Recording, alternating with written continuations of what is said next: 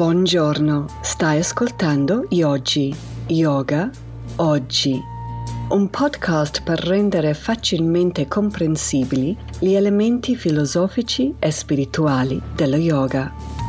Quelle parole risuonano come un dolcissimo, ma al tempo stesso selvaggio, richiamo alla pratica. Con me, Tess Prevet.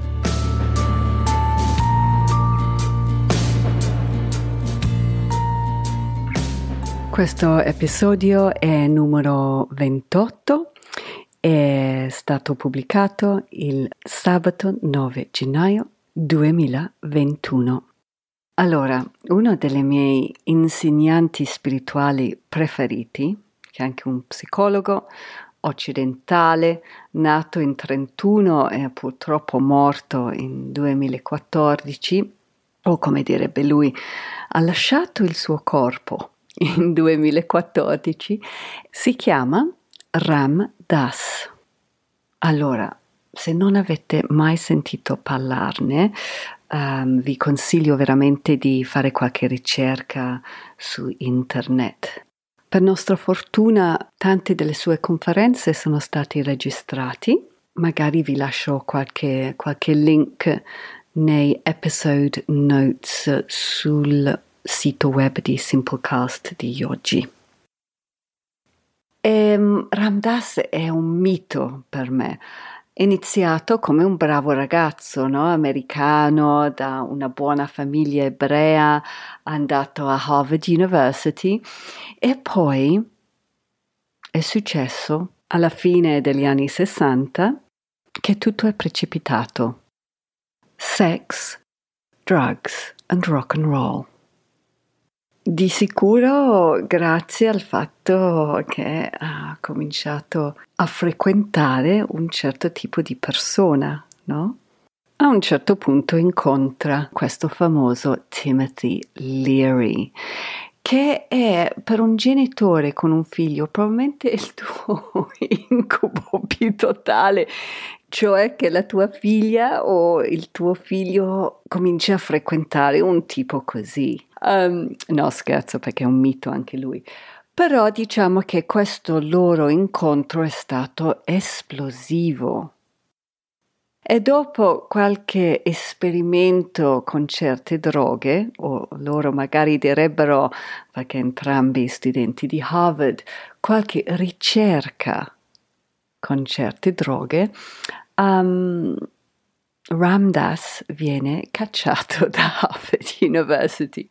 E anche qui mi metto sempre nei panni della mamma, no? Eh, che sarà stata disparata. È come se questo non fosse già abbastanza. Cosa fa? Il nostro futuro uomo illuminato parte per India. He goes completely off the rails, no?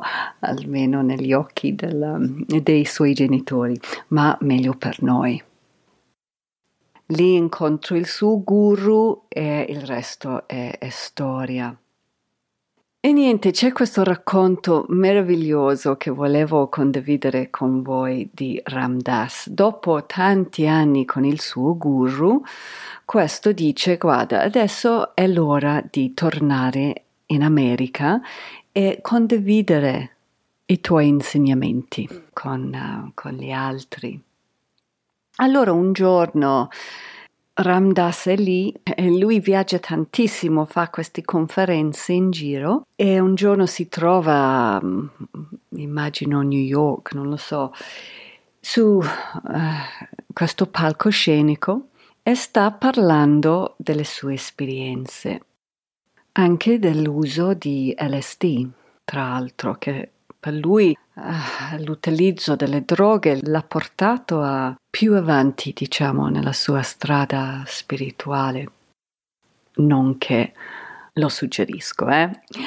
E ehm, allora è lì a parlare di queste esperienze mistici, incredibili, dovuto a quello che ha preso e guarda giù e nella prima fila vede questo Shura avrà sui 70 anni, no? Seduta molto composta, vestita in modo molto conservative, ha detto che aveva questo cappello um, con la frutta finta sopra, un po' stile regina dell'Inghilterra per intenderci, ed era difficile non notarla perché tutte queste centinaia di gente che era intorno, stile Janis Joplin e mm, Jim Morrison, era negli anni 70, eh, perciò erano tutti vestiti in bianco, tutti con um, i fiori nei capelli, no? i uomini con la barba lunga come Ram Dass tra l'altro, trinkets, braccialetti, collane di legno, insomma avete capito. E poi tac, ecco questo vecchietta. Allora lui continua a parlare e vede che questa qui annuisce. E lui dice, ma com'è possibile? È come se lei sta capendo quello che sto dicendo. Perciò lui, che è un po' un rebel, comincia a condividere ancora più dettagli. E dettagli anche abbastanza outrageous.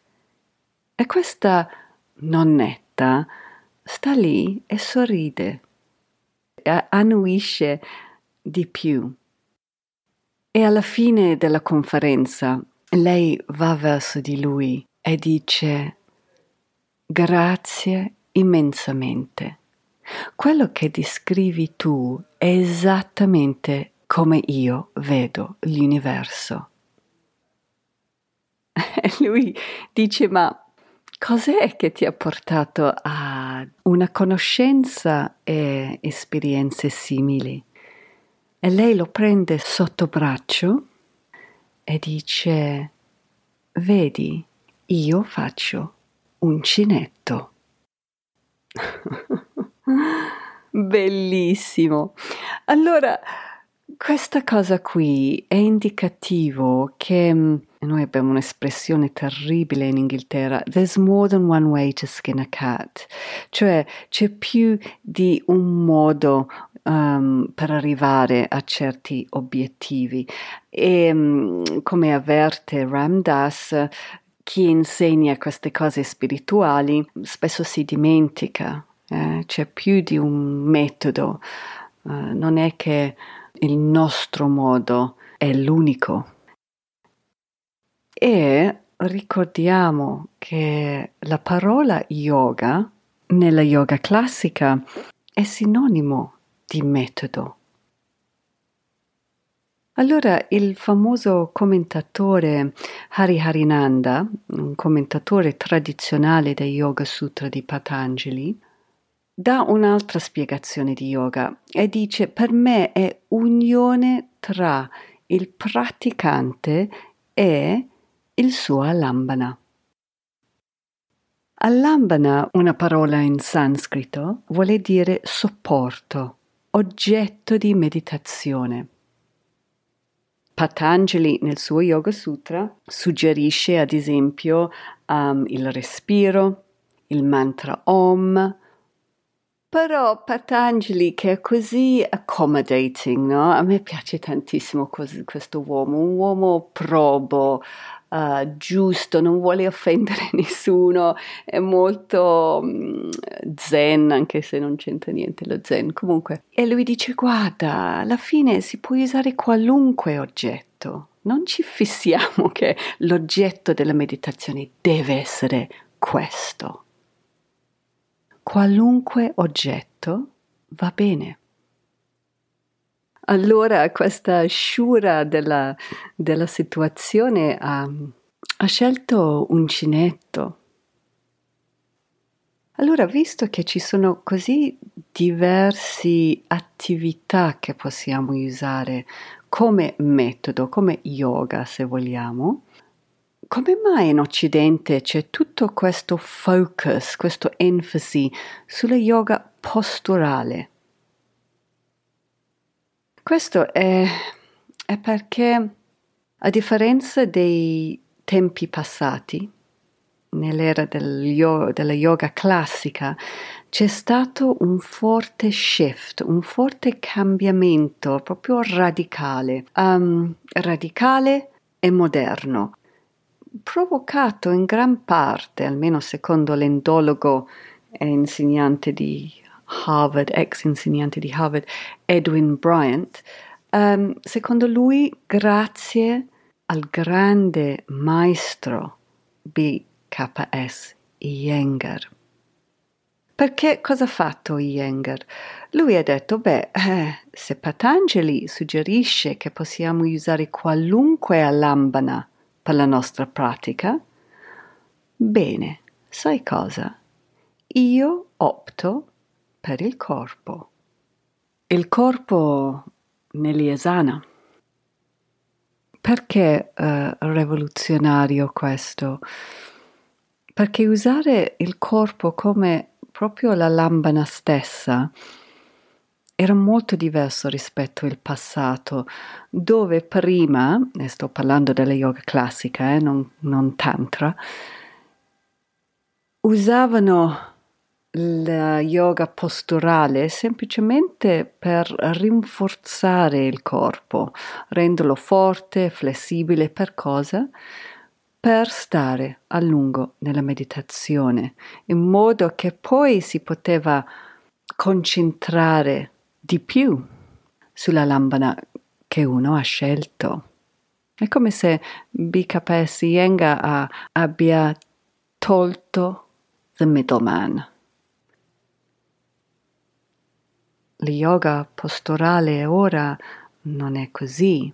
Oggi come oggi questo scopo di facilitare la meditazione attraverso il corpo è visto al limite come un side effect, eh, mica così tanto come obiettivo.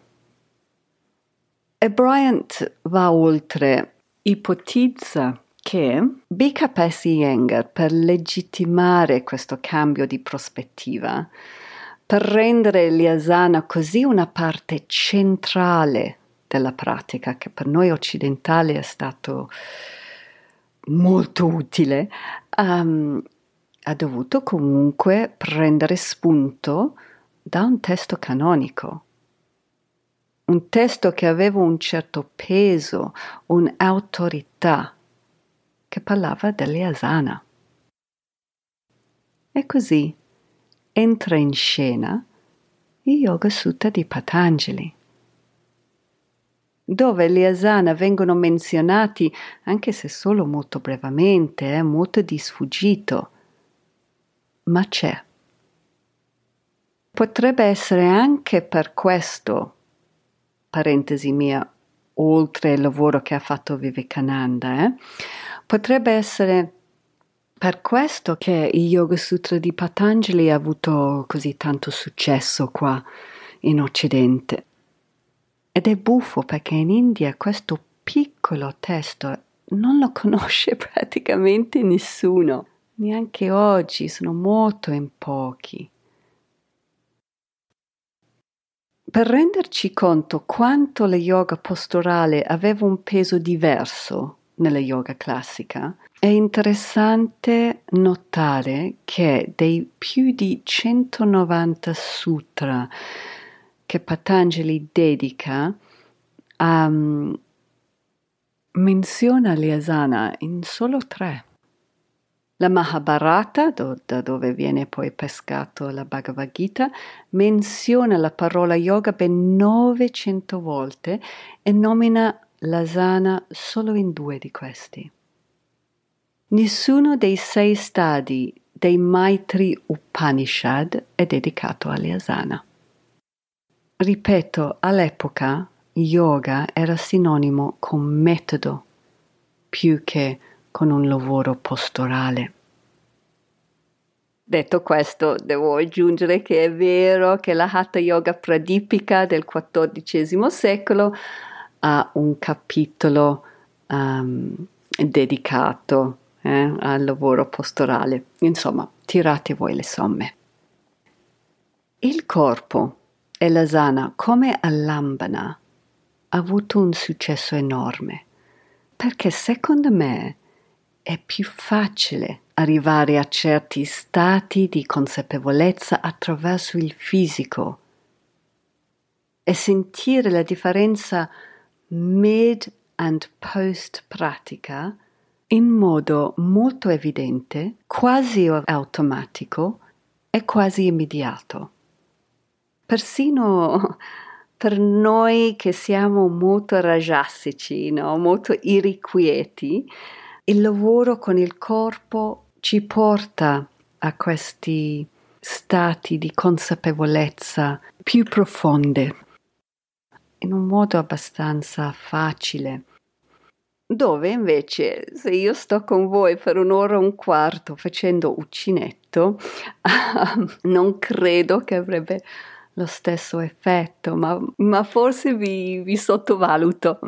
Comunque. Ernest Hemingway ha detto, e io adoro questo quote, Never mistake motion for action. Cioè, mai scambiare il movimento per l'azione. Ed è un po' come se l'asana per la yoga classica era, permettetemi, un movimento, dove da Iyengar è diventato un'azione. Allora questo è il mio invito per voi oggi con la vostra pratica posturale, di, di andare oltre, oltre solamente questa cosa della flessibilità, l'allungamento, la forza, che vanno benissimo eh, anche quelli, ma rendiamo le nostre asane un'azione una pratica anche di svadhyaya, che se vi ricordate vuol dire lo studio del sé, che mi sento di sottolineare, certo tradizionalmente non era fatto sul tappetino. Eh. Chiudo parentesi. Uno studio profondo su noi stessi. E come lo facciamo?